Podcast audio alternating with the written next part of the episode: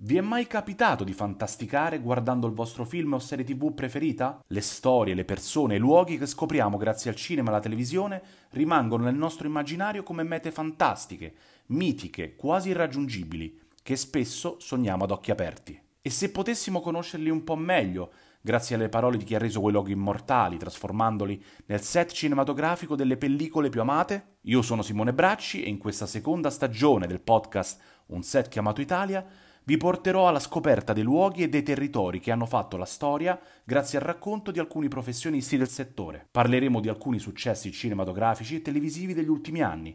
Copperman, Mina Settembre, A Classic Horror Story, Un paese quasi perfetto, per svelarvi le eccellenze umane, sociali e culturali che valorizzano il nostro territorio e la nostra arte. Siete pronti?